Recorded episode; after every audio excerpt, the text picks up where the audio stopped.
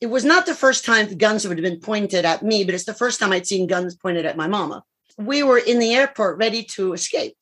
And it was American Airlines. So it's not like a harrowing escape, only that we not get detected. At the last minute, they took my mama away with the guns, the thugs. I won't call them warriors because I love our military. And I think Castro's thugs don't deserve that valid name, you know? They pointed the guns at my mom. And as she's going out, I could see her little ears going, ticka, ticka, little taconcitos, the noise. And she turned around very gracefully and told to my brother, if I don't come back, take the girls and meet Papi in Miami. Hey, this is Achim Novak, executive coach and host of the My Fourth Act podcast. If life is a five act play, how will you spend your fourth act?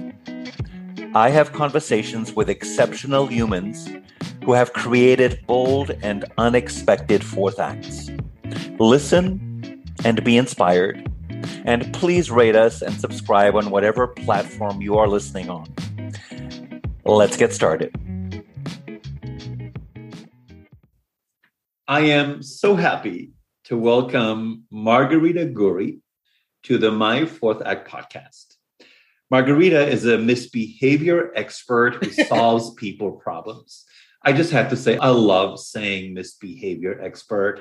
You can tell that's a wicked phrase. And if you know nothing else, you already have an introduction to my friend Margarita.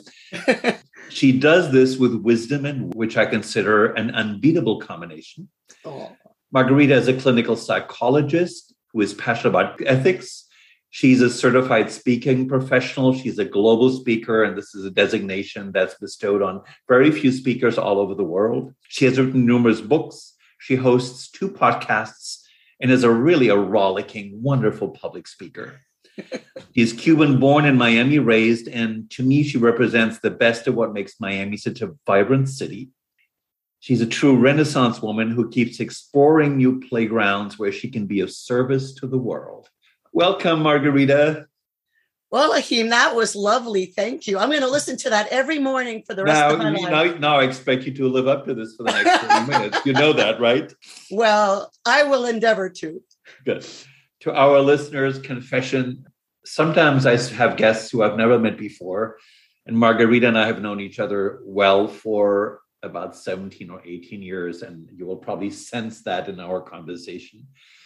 I'd love to start every conversation with a question that goes back to childhood dreams and aspirations. And in your case, I'm, curious how you'll answer it because if I got this right, you came from Cuba to the States, I believe, when you were six. So when I think about who you wanted to be when you grew up, I'm thinking, were those Cuban dreams that were born there? Were those American dreams that were born in Miami? Did you have a sense who you wanted to be when you grew up? Well, I think that so we left Castro's Cuba November 5th, 1960, and I was four and a half. Okay. So I'm 65 now. In a few days, I'll be 66. So I can still say I'm 65. Although yes, generally I lie and tell people I'm closing in on 70 because then I look great for my age, right? You do. Thank you. For 70, not bad. So my aspirations came from this country, actually. I believe that that journey changed everything about how I see the world because I saw even like when we were escaping. So we were told we could bring $5 per person and one suitcase for the family. My father knew there was something up and was informed by someone with inside knowledge that he needed to leave. So he left a few days earlier. So my mother left with my two older sibs, Irene and Joe, and my twin sister and I, Elena and I.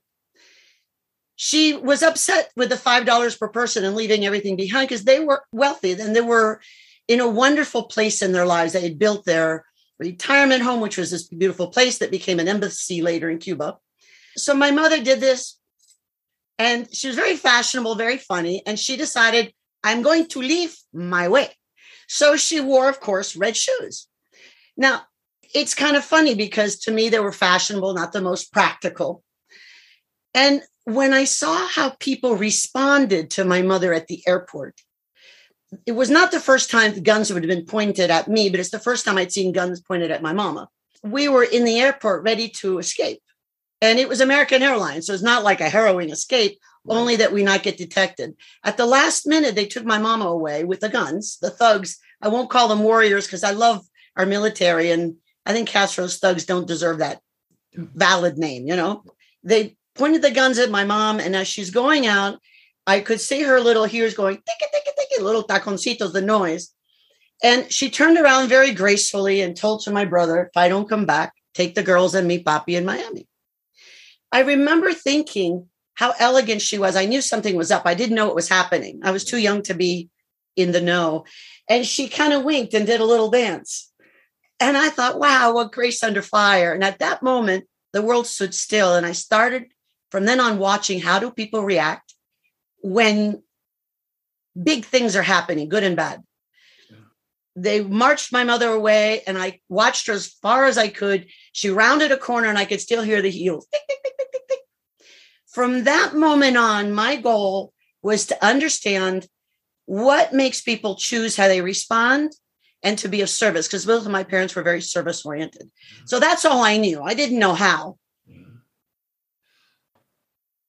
I was thinking as you were talking, you know, I lived all over the world as a child. And when I was four, we left Germany to move to Portugal. But I had no consciousness, well, are we staying here? Are we going back? But I did know that once a year we visited grandma in Germany, which you did not do, right? You there was no way that you were flying back to Cuba. So that's how the experiences are different. I just was moved by your description of your mother and her, the way she carried herself. Uh, and my mother loved you, Achim, and my father too. Well, they, let's talk about that because I, right. I met your parents when I came to Miami. You became a clinical psychologist, and you're a daughter of a very well-known psychologist. And well, no, actually, psychoanalyst. He was a psychoanalyst. Thank you. Psychoanalyst, training analyst. You can see it on me, right? can you smell it? I can't smell it. No. Yeah. but, but uh, clarify for us: was your was your dad working as a psychoanalyst in Cuba before he came here? He was. In fact, he, my older brother and sister were born in Boston because my father went to Boston to become a, a psychoanalyst. Yeah. So my older brother and sister, Joe and Irene, and Joe's a surgeon, now retired. And Irene was also a clinical psychologist, now retired. I'm the only one that doesn't seem to get retirement right. I love what I'm doing and I'm never quitting as long as my brain is working mostly, you know.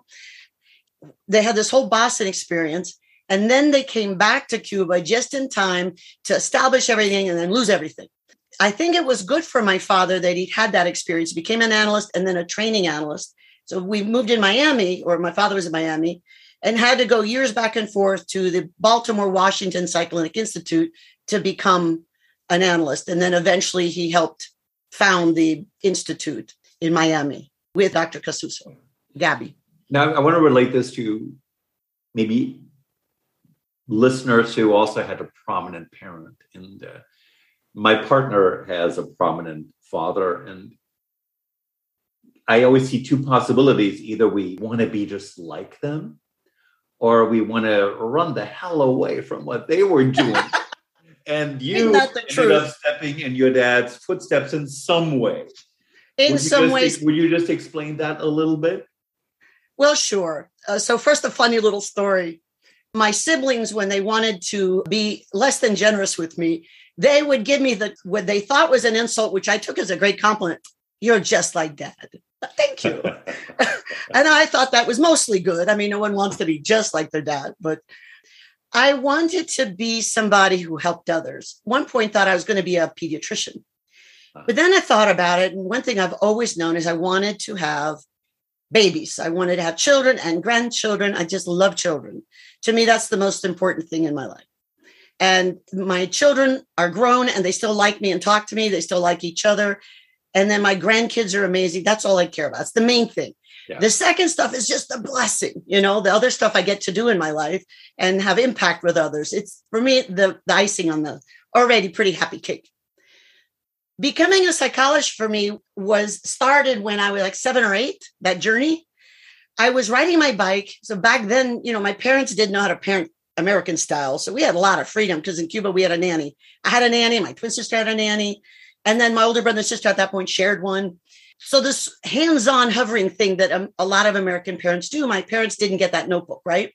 I was running around on my bike in Coral Gables and uh, it started raining. So, of course, I go to the library and I go in and I'm soaking wet and I'm going up and down the aisles looking for inspiration of what book shall I read today?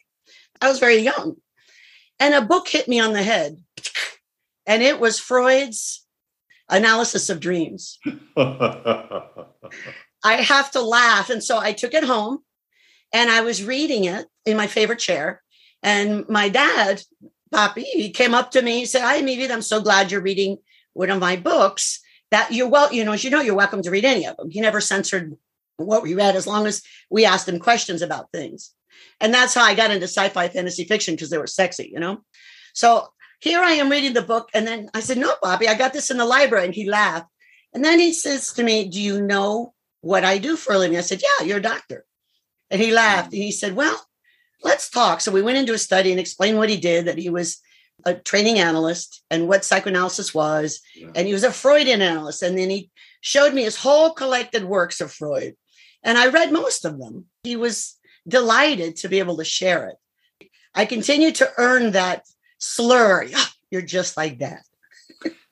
well, a joke between you and me was over the years that Freud is all about sex and you're you have a body sense of humor. So there are Indeed, many I do. to go with that joke.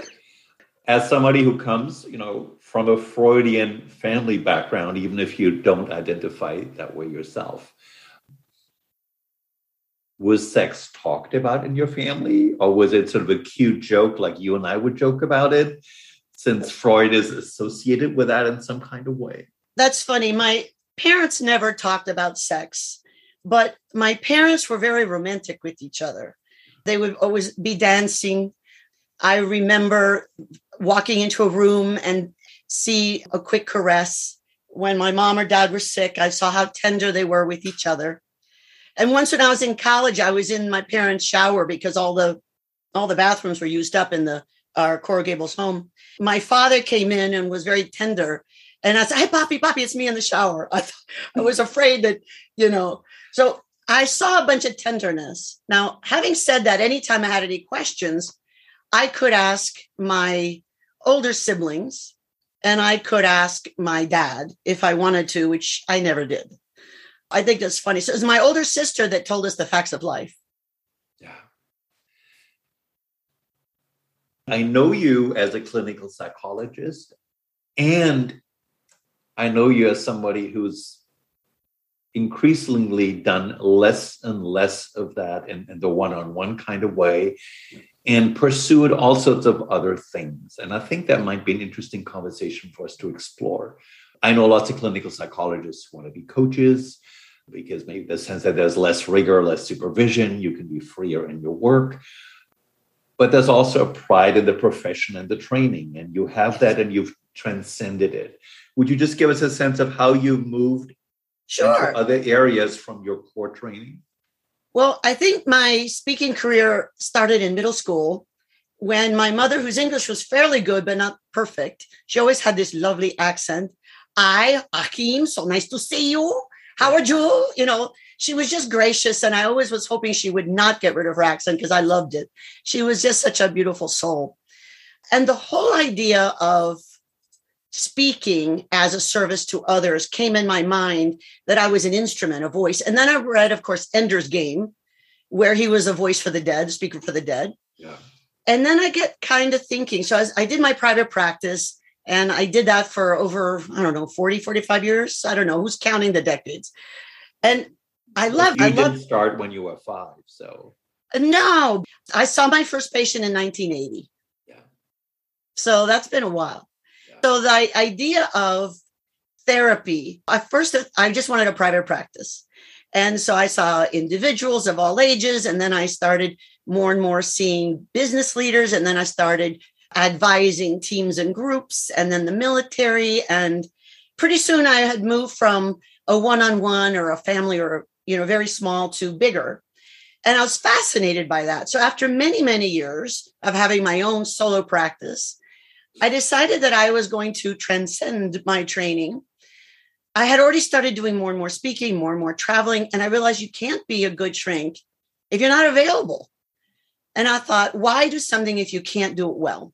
It just seemed unethical. But I also then was being called, as my mother would say, you can't ride two horses at the same time.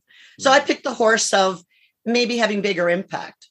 And you and I met, I met you at a party and everyone was whispering about you because you were like new on the scene. And I thought, well, I have to meet this guy. So I went up to you, met you, and I thought you were just charming and we connected. Interesting mind, interesting stories. And eventually you and I got to talking about work. And you taught me something that I had known, which is how to create an interactive training. Mm. That got me on fire because I love to see when people go, aha, there's an idea. This is how it relates to me. Now, how can I practice it and unleash it on the world in a way that makes everything better? So I learned that from you. Thank you very much, Achim Novak. And it was just so much fun. I've just been more and more bigger and bigger groups. The biggest audience I've seen is 5,000. I thought it was going to be scarier than it was, but it's not any bigger. Once you get to a certain size, size I guess doesn't matter. I keep there. We've answered I'll, I'll age back to question. Freud. Darn it! I like the way you Oh. worked that back in. Well, Um, you know me and my bad puns. my senses. I do some speaking. I'm a decent speaker, but I don't think I'm as passionate about it as you are. I Uh, love it. I think to speak at that level, there's an element of just performing for people. And I mean that in a good way and not a bad way at all. What do you love about performing for others? Well, whether it's one person or a few hundred or a few thousand, I love the idea of someone saying, We need something on this topic.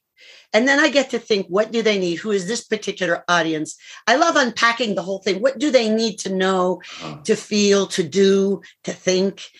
I love the whole excitement of getting something ready that's going to like resonate. And then instead of just one on one, I love watching when they get an idea. You know, you can see that most of the time people's eyes are not particularly bright and shining. But as you look in the sea of faces and you see, ah, you see the eye sparkle. I love that. I love knowing that maybe something I said inspired someone to do something that might help them in the world do better. I love that. Then training after a keynote, then training helps instill, okay, so how do you do this? yeah. And coaching then drills down even more for me, particular with my strengths and skills and the things that are my barriers that I haven't owned well. Yeah. How do I make those barriers into a blessing and how do I move forward? So I love that whole thing from keynote to training to coaching. It's to me almost as exciting as having amazing grandchildren eating chocolate ice cream that I just made. I'm not just saying. All right. You gave me at least four different doors I could walk through right now. All right, door number. And then uh, I'm trying to decide where, where to go. A word from your sponsor. That's me. I invite you to go to the website associated with this podcast, www.myfourthact.com. You will find other equally inspiring conversation with great humans.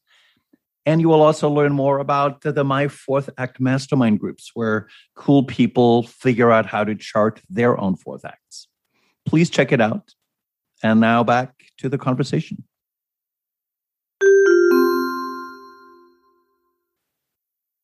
Let's go to this one.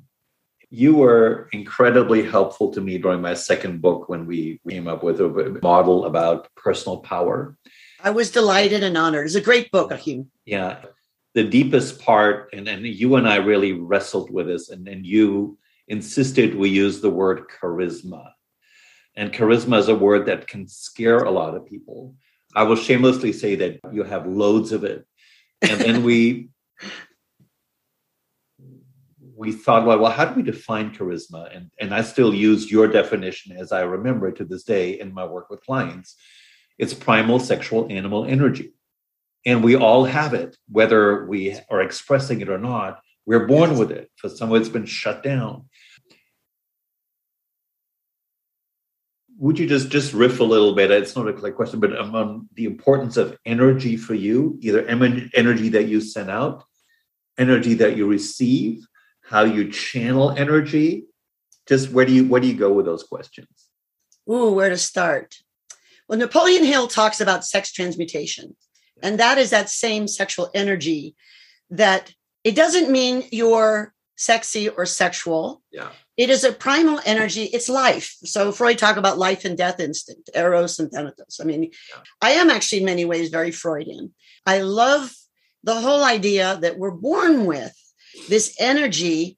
And then depending on our experiences we qu- quickly filter it out or cover it up or do something to it that makes it no longer as accessible.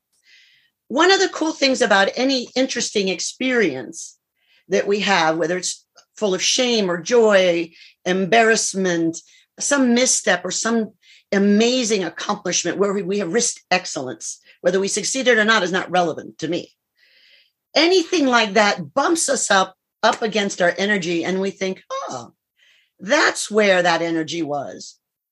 So sometimes shame is full of energy and if you can unpack it it's a gift. It's right there. So the whole idea of that energy for me as a psychologist people usually come when they're in pain. Something yucky has happened or in the past or the present or is about to happen. But sometimes they also come out of joy the people who are more self-actualized more confident don't wait for the yuckiness. They they work on the joy and enhance the joy. I do believe you can start with the yuckiness and find the joy, but I don't think you have to have yuckiness to find joy. They're two different avenues, but it exists there anyway. Again, one thing that can be filtered.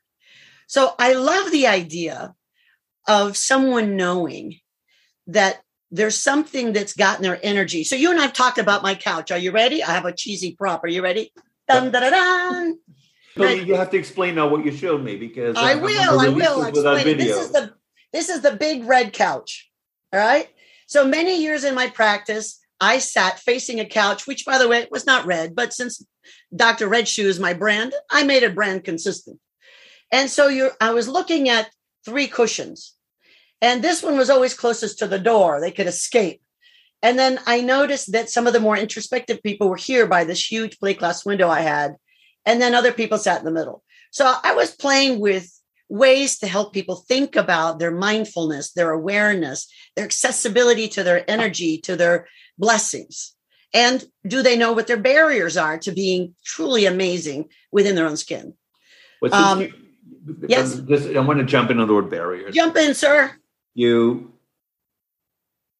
so kindly mentioned earlier that you're you've learned to navigate around your own barriers. I believe yes. you used that word. Are you comfortable describing what one or two of those might be and the things that sure. you're navigating I mean, around? One of the barriers I had is that I wasn't who I was supposed to be. So in every family, there in for generations in my family, there was a nun or a priest that was born. Now I was born with a cheerful nature and I've always had big faith. So the aunties were looking to me, and I did not want to be a nun. I knew I wanted none of that. Now I love nuns, and Sister Rita Baum was my favorite nun. She saved me when we came to this country. I still know her. I love her. She's to me the epitome of amazing leadership and grace. So I was supposed to be the nun. So I always felt like a failure that I didn't want to catch that mantle. My brother at one point was thinking of being a priest, and he would hold masses at our house in our living. So I thought, shoot, I don't have to do that. Yeah. So there was a, a wick, a little hole in our generations, because you know I knew that babies would be good, and I always knew sex would be good. Just always knew. So I thought, I am not passing those gifts up. I'm just not. And my mom, in her wisdom, said, Nita, there's other ways to serve God. You certainly do not have to be a nun. So that was one of my barriers, just the cultural expectation. Another one is I'm not regular. So there is a big prejudice in the world that the people who with a temperament that are regular, yeah. they well, wake up at a certain time, they're hungry at a certain time, they pee and poo at a certain time, they go to bed at a certain time, they work and play at certain times. That's not me. I am very irregular and I love that. Now, I'm very disciplined. So for years I had to practice. Bah, bah, bah, you know, I know how to do it and I do it graciously, but that's not my natural way. I can work, as you know, 14 hours in a row, loving it, and then take a day off and do whatever I want. I like the choice of of waking up and just flowing. So that was one barrier, just accepting that this was not a bad thing. Luckily, the Cuban experience taught me that most grown-ups don't know what they're doing. So I always knew it was okay to be the way it was. I, I never thought it was bad. I just had to work around other people's thought that it was bad. well, but here it's funny because I've had the privilege to meet some of your family and coming from a your normal average screwed up German family, one thing that strikes me as being really different, and I think I'm typical that way. It's okay to not see your family for a year in Germany. You know, like I live abroad, you know, we even if I lived in Germany, once or twice a year is enough. You know, we give each other space. We, we don't get that close to each other, and nobody would frown. My sense as a German transplant in Miami with lots of people of your Cuban origin, you know, I mean, I, I remember there's in the weekend where you don't see mom and dad, you know, there's something wrong with you. And there is a closeness that was really different. And yet you're talking about also the expectations that come with it and then dancing around the expectations. Yes. And my parents weren't really the issue. My parents were very different than many other people in the extended circle of love in which I lived. My parents were more, you know, do God's work. He makes you, you know, who makes you your own quirkiness. And, and even like during my confirmation, Father Juan Sosa said to me, you know, God gives us our blessings so we could do his work, but it's with the quirks and failures and challenges that he guides us in doing that. It adds us something interest to us and closes doors in some ways, but helps us open windows differently. I mean, it it helps create creativity.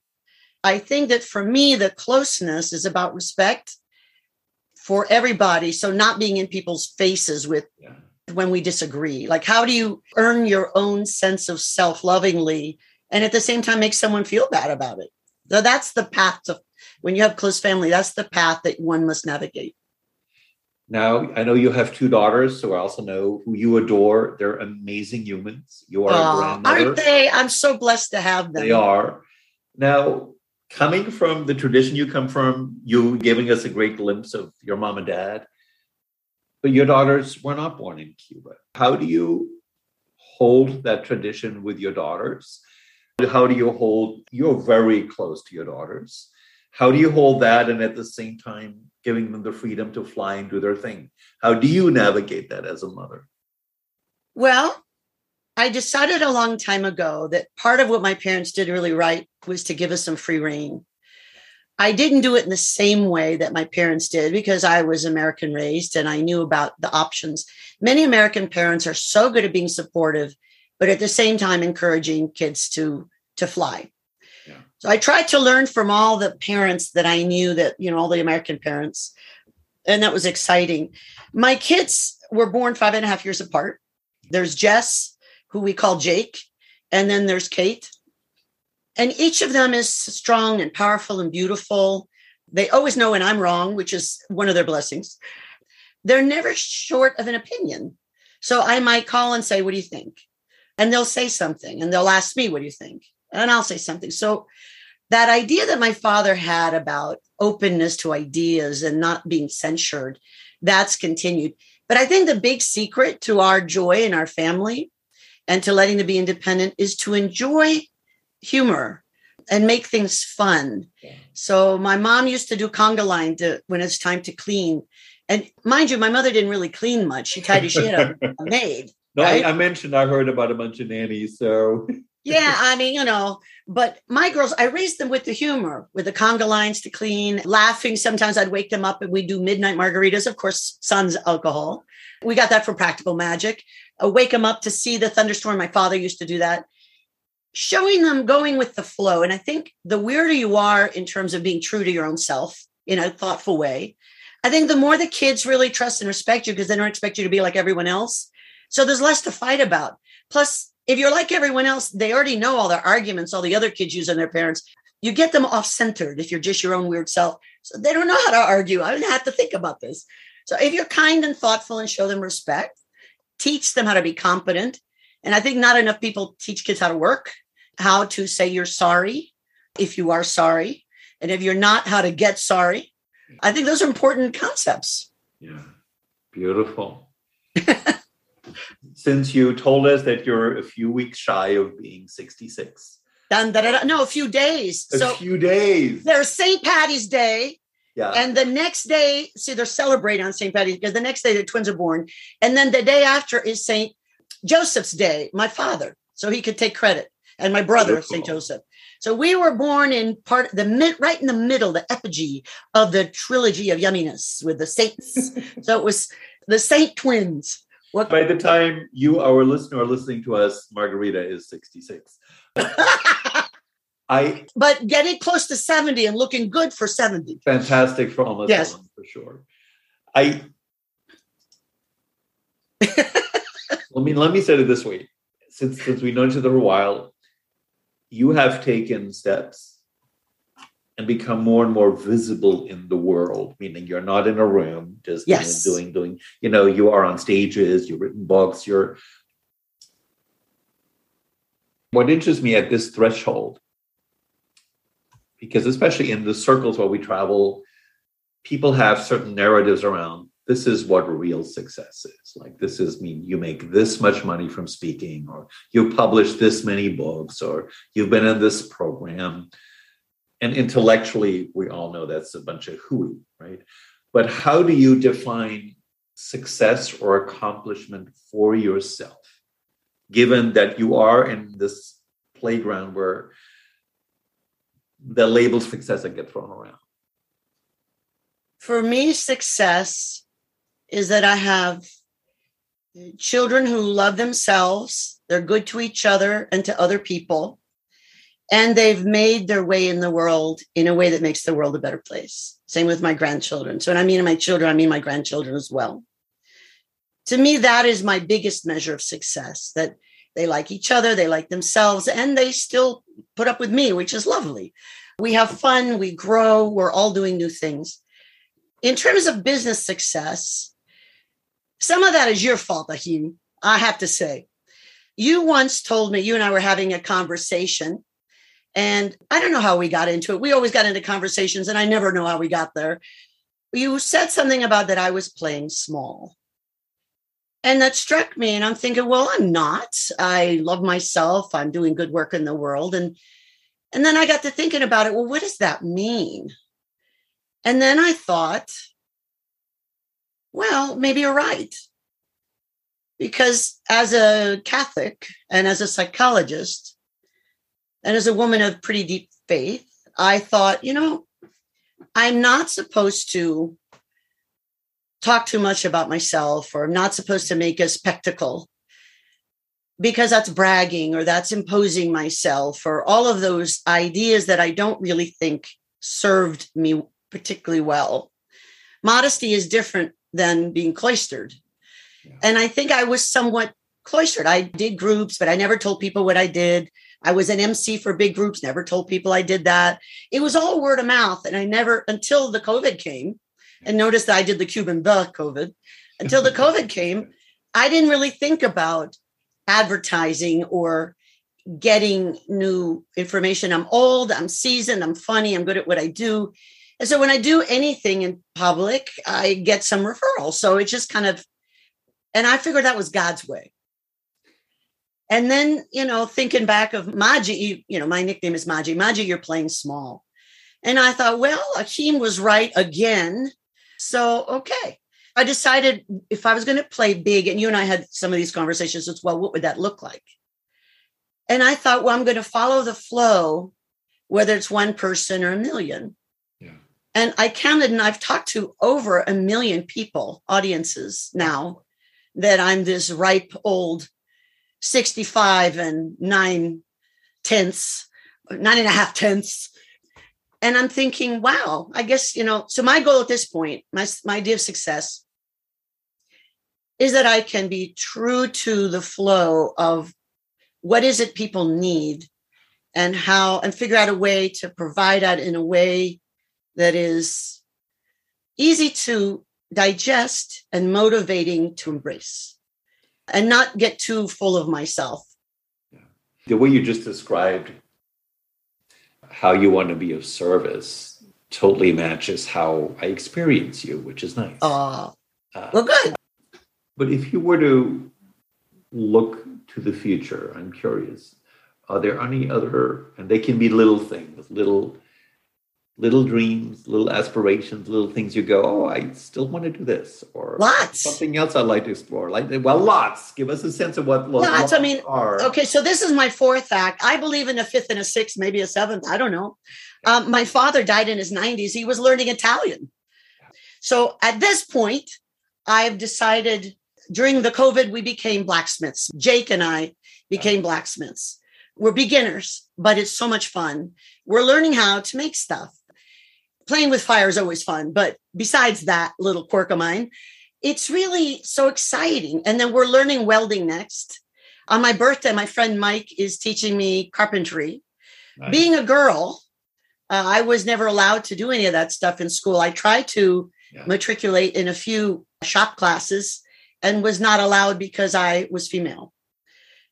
Well, that no longer matches anymore. And I'm going to learn to be a carpenter on my birthday. I can't imagine anything more exciting than to learn something new. My friends know I don't love gifts. I like activities. I like spending time with people. I like people to draw for me or cook for me or tell me a story.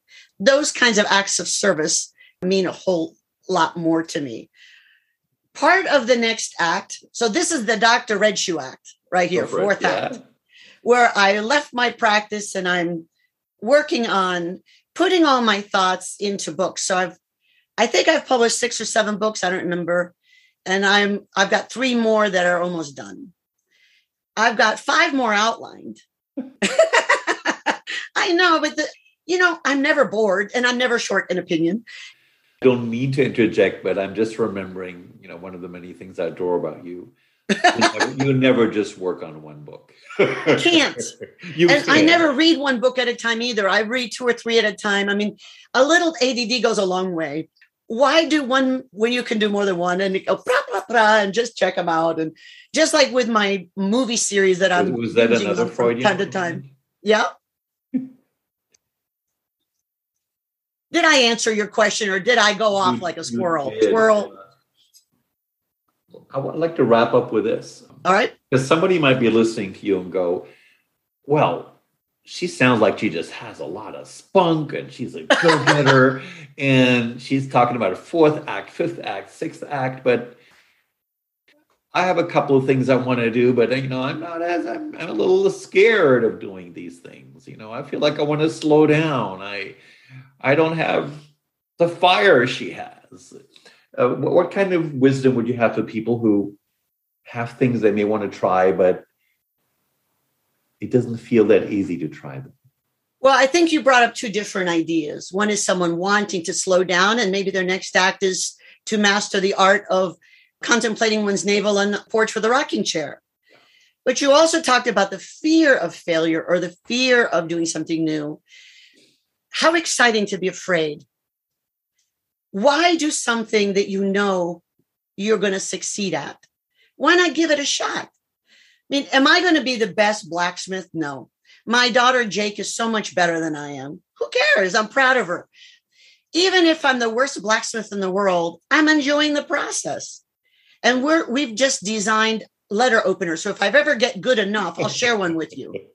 And I'm learning how to wrap leather around it and make a little holster with a leather. Oh, nice it's going to be a while before I get good enough to share any of those, but it's so much fun. Dive into you, be you. If you're afraid, do it anyway. But if your fourth act is, is about calming down and doing nothing, then do that lovingly and share the blessings of doing nothing with someone else. Follow your instincts, but plow through the fear. Beautiful. Now, where would you like to send folks to find out more about what you do, your books, your podcasts? Where, where can All right. learn more about you, Margarita?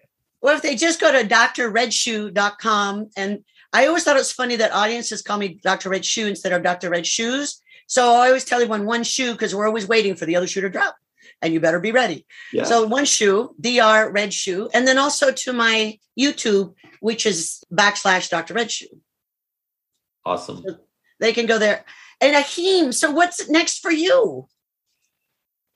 I am moving from one abode that I really loved a beautiful place to a new place that I'm already loving, even though I haven't moved in. And, How and it will have a very different experience.